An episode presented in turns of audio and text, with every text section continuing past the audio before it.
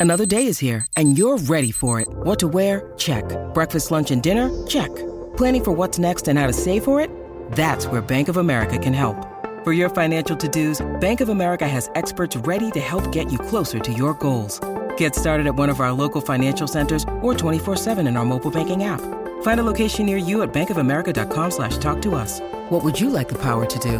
Mobile banking requires downloading the app and is only available for select devices. Message and data rates may apply. Bank of America and a member FDIC. It is Tuesday, September 6th, and this is People Every Day. Hello out there. It's me, Janine Rubenstein. I hope you all had a fun and relaxing Labor Day weekend.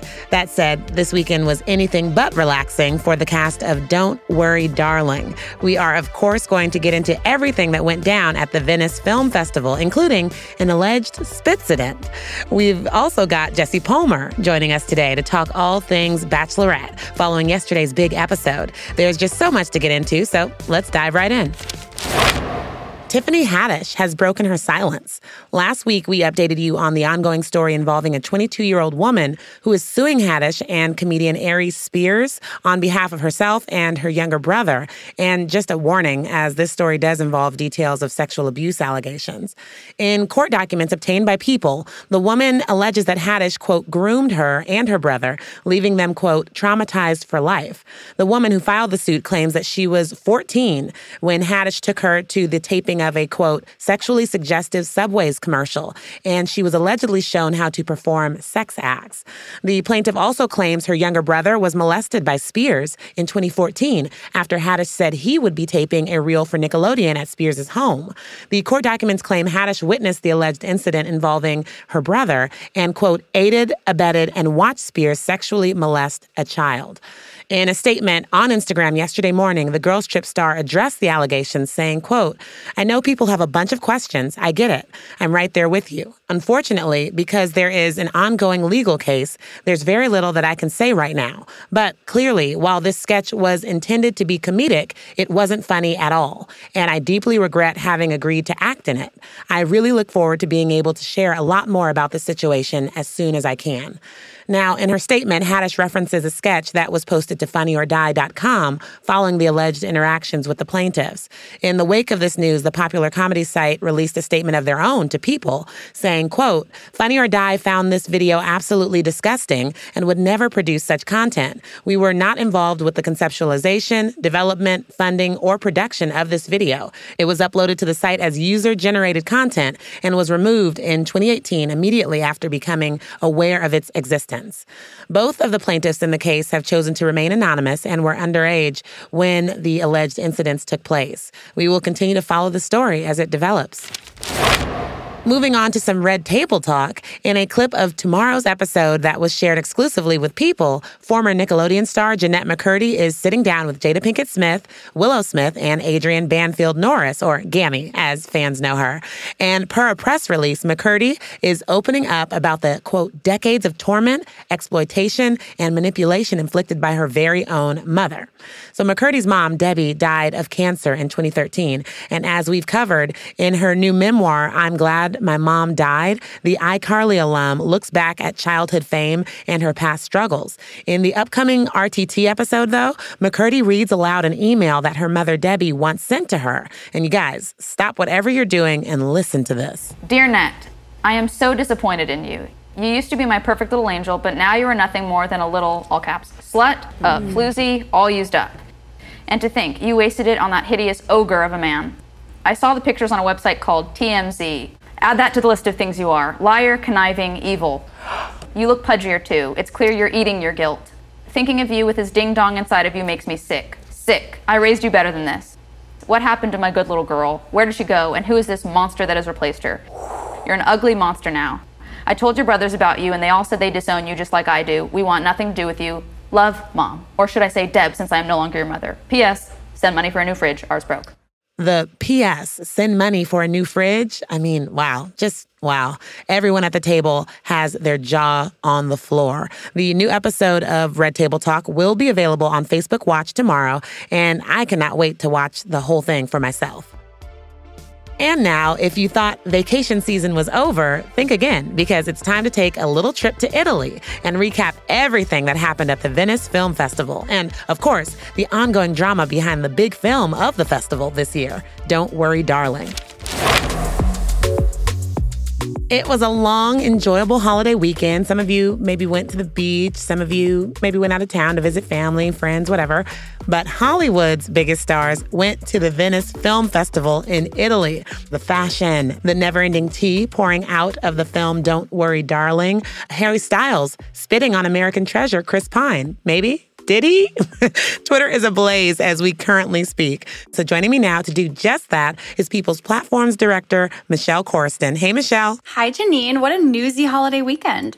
Right? So yesterday, Don't Worry, Darling premiered at the festival. And as Harry was taking a seat in the theater next to Chris, people are convinced that the singer spit on him. Yep, the video is everywhere. Go check it out. But what are your thoughts? I have examined every social media clip of this from every angle, slow motion, zoomed in. Like I'm really trying to investigate. I have to be honest, I didn't see it at first, but once you know to look for it, it does kind of look like he spit on him. However, oh. I think oh. that would be insane. I think it it didn't happen. Like if it happened, it was accidental. Harry is not that kind of guy. I think maybe Chris's facial reactions were more about like the awkwardness of sitting in between Harry and Olivia and knowing that that was going to be what everyone was watching. If Harry spit on Chris Pine, I cannot stand any longer and I don't want to make that decision. So I'm going to say it's a hoax. I'm going to ride with you that it didn't happen. It's kind of movie video magic. Now, a rep for Chris Pine did release a statement to people earlier saying that, quote, Harry Styles did not spit on him and that it was all just made up to stir up drama, but we'll let you all decide for yourselves. Now, earlier in the day, before this premiere even happened, Harry and Chris joined director Olivia Wilde and their other co-star Gemma Chan for a press conference for the film. And as we all know, the movie has been plagued with rumors that Olivia and her leading lady, Florence Pugh, who was not at the press conference, uh, didn't get along. And Olivia addressed those rumors yesterday. Here's a little of what she said. As for all the endless tabloid gossip and all the noise out there. I mean, the internet feeds itself. I don't feel the need to contribute. I think it's sufficiently well nourished. She said that Florence was like not planned to be at the press conference because she's filming the Dune sequel. And she kind of like praised Florence for even finding time in that busy production schedule to make it to the screening later that night. She called Florence a force which can be interpreted multiple ways, but she definitely was just like lauding her acting chops and saying she's grateful to her and called her amazing in the movie. So, like, she very much was focusing on praising Florence's acting. She didn't dispel necessarily or comment on their personal dynamic. It's all incredibly fascinating. And I think Florence has played everything so well and that she's just not talking about it. And anytime she's photographed, like she's just having the time of her life. I mean, she's the main character. She kind of said like it's annoying that the clips of like their sex scenes were like going viral, but it's kind of what you get when you cast Harry Styles. like his fans are are fervent and I think ultimately they will help contribute to the box office numbers. So let's talk about Florence and Olivia together on the carpet not making eye contact. That happened, right? I think that they must have known that every movement was going to be dissected and analyzed. So clearly there's some type of tension, like just because of everything that's going on. But I think, again, they played it well. Like it's almost better to not give people a moment, but you know, all of this like gossip and speculation, it's not coming out of nowhere.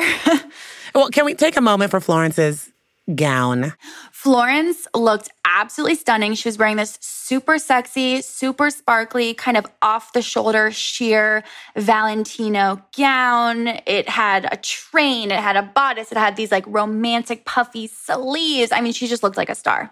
Well, before I let you go, we have to talk about the other big moments from the festival. Timothée Chalamet was in Italy for the premiere of his new film, Bones and All, and this amazing all red outfit that he debuted on the carpet, the backless shirt shirt. I mean, come on. And someone else who is getting their flowers is actor Brendan Fraser. He was there promoting his film, The Whale, and he's receiving so much praise for it, including from the film's director, Darren Aronofsky, who said it took him 10 years to make the movie because it took him 10 years to cast the movie. And it wasn't until he saw Brendan in a trailer for another movie that a light bulb went off. But is it true the movie, you know, got a six minute standing ovation? That is true. And these kind of standing ovations are like a big deal at these film festivals. They like indicate how much everybody loved it. And it's just like tradition. He hadn't had a leading role since 2013. And he was absolutely moved to tears.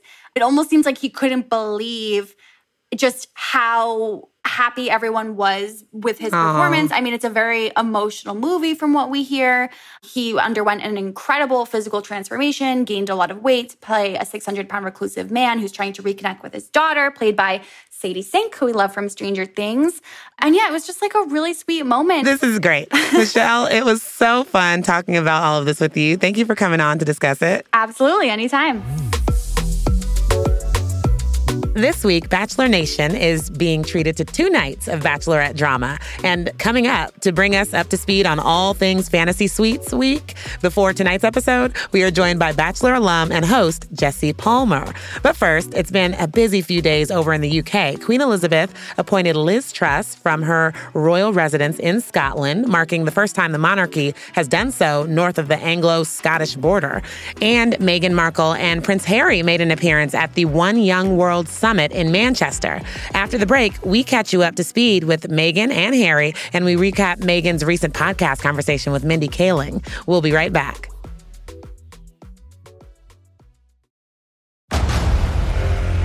Discover why critics are calling Kingdom of the Planet of the Apes the best film of the franchise. What a wonderful day! It's a jaw dropping spectacle that demands to be seen on the biggest screen possible.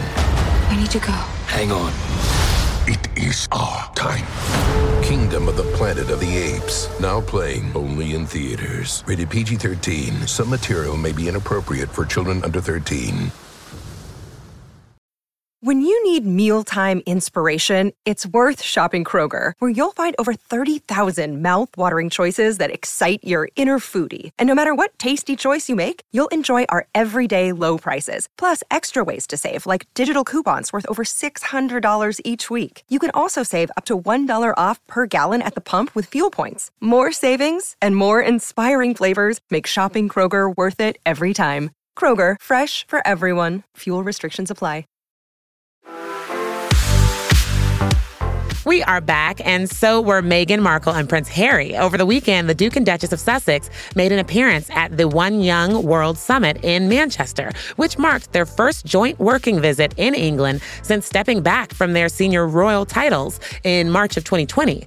After participating in a private roundtable on gender equality earlier in the day, Meghan and Harry were greeted with cheers as they stepped onto the stage.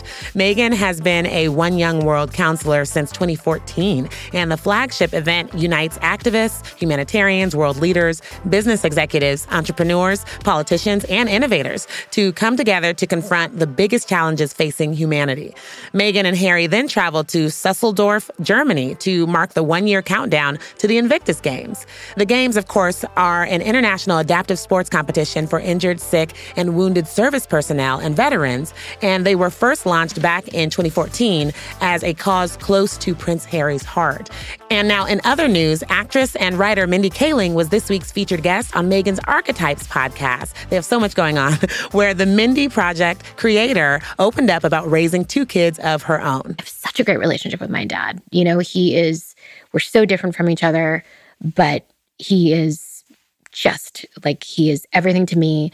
And I I do know that that would be so valuable for my kids, you know, that they have a dad. It wasn't our lot, you know, our family's lot in life. And I do think about it Meghan and Mindy were open and vulnerable with each other over their awkward adolescent years. Uh, Mindy talked about how she felt like she always was a spectator watching her high school and college friends have boyfriends and fall in love. And the Duchess of Sussex described herself as a quote, ugly duckling. What?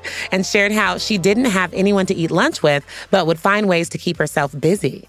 I was always a little bit of a loner and really shy and didn't know where I fit in and And so I just became, I was like, okay, well, then I'll become the president of the multicultural club and the president of sophomore class and the president of this and French club. And, and by doing that, I had meetings at lunchtime. Right. Wow. So I didn't have to worry about who I would sit with or what I would do because I was always so busy. Right. If you haven't listened to Archetypes yet, it's absolutely worth a listen. And that is your Royal UK recap.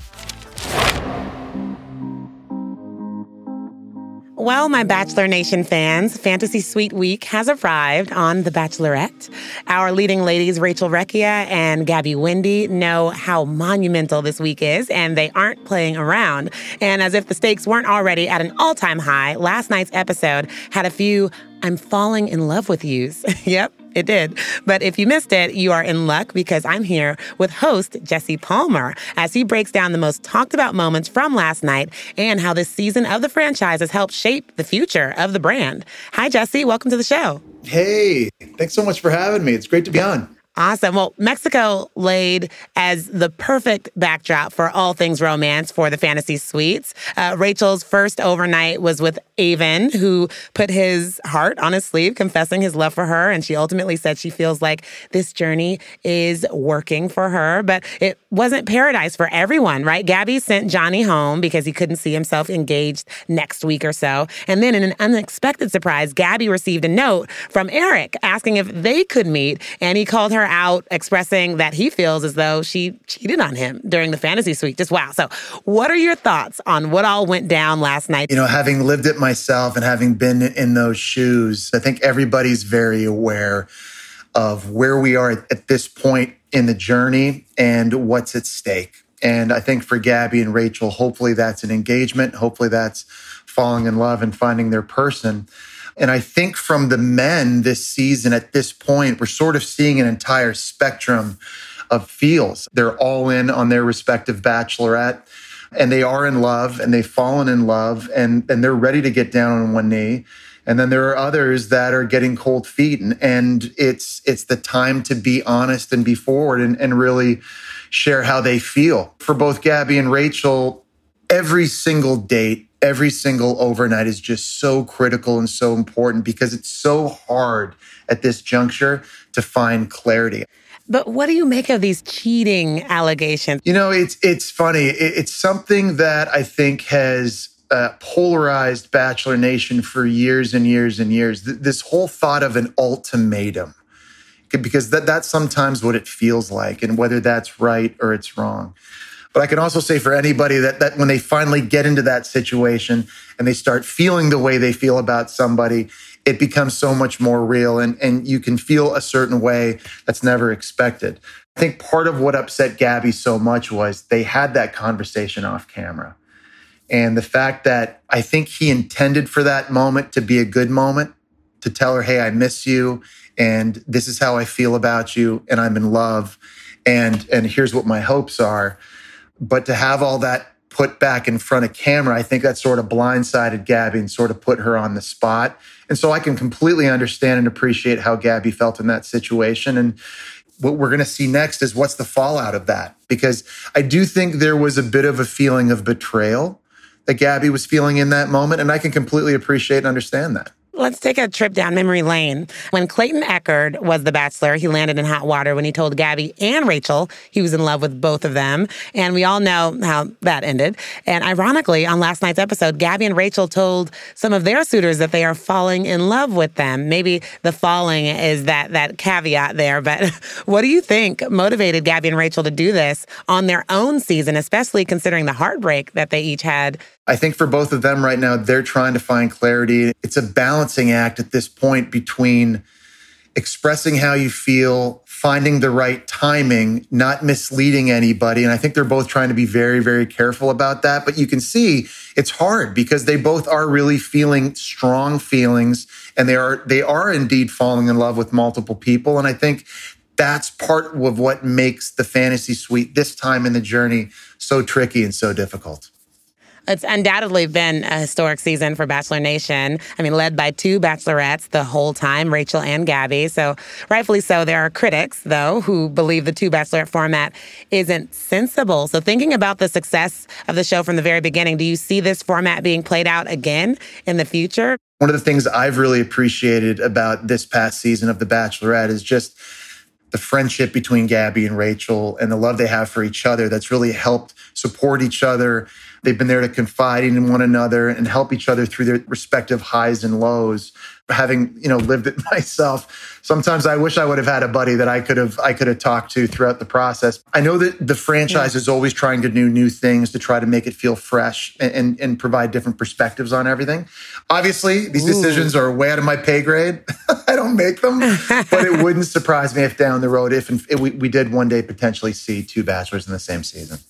I'm such big fans of both Gabby and Rachel. And Just again, kind of being in the background, watching them and how they've supported each other. I just could not be more proud of them and more in awe of both of them. So for me, th- this has really been a, a special experience.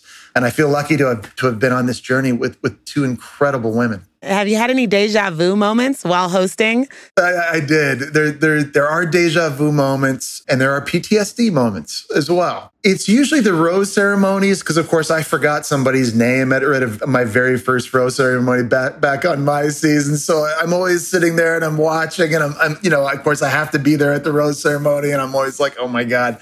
But you know, I think Fantasy Suites is a great example as well. I mean, I'm, I'm yeah. Again, like I, am sort of reliving the, the entire spectrum and, and, the roller coaster because I'm so excited for both Gabby and Rachel because yeah. I know what's on the horizon if everything goes well. But then I'm also reminded of how tough this is. Love it. Well, Jesse, we're friends, right? Is there anything you can tease for me? Expect the unexpected. There's more emotion. There's a lot more drama still to come. So much happens in these final days, in these final moments, in these final dates in Mexico. This whole thing has been historic, obviously, having two bachelorettes.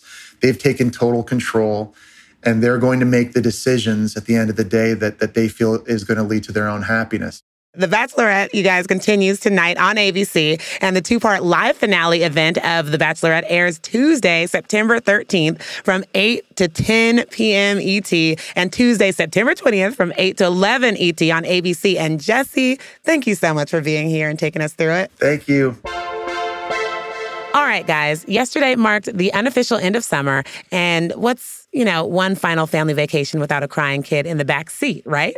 Over the weekend, Bravo host Andy Cohen took his family out of the city for one last weekend of fun in the sun. And like many families out there, he was treated to a toddler meltdown. Ben, you just watched Bob the Builder for six hours while I packed the car up. You can't want to watch more. We're going back to the city. You've been wanting to go back to the city. What? Okay, okay, okay, okay, everyone. All right, vacation's over. I know it's been fun, but vacation's over, okay? That's Andy's three year old son, Ben. And as someone who's taken some long road trips with some overly tired toddlers, I have absolutely been there before. In the video, you see Andy smiling and making light of the situation the best he can. Then Cohen shares a clip from three minutes later, where it seems like the storm has finally ended and little Ben is perfectly fine and happy. You got it out of your system? Okay.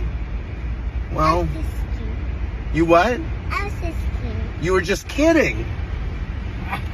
Wow, that was some joke, my man. I mean, if that's not the most relatable experience for all of you parents out there, then I don't know what is. I'm only laughing because I'm glad it happened to Andy Cohen and not me this time. well, thank you all for listening again today. I'll see you back here again tomorrow for our midweek episode of People Every Day.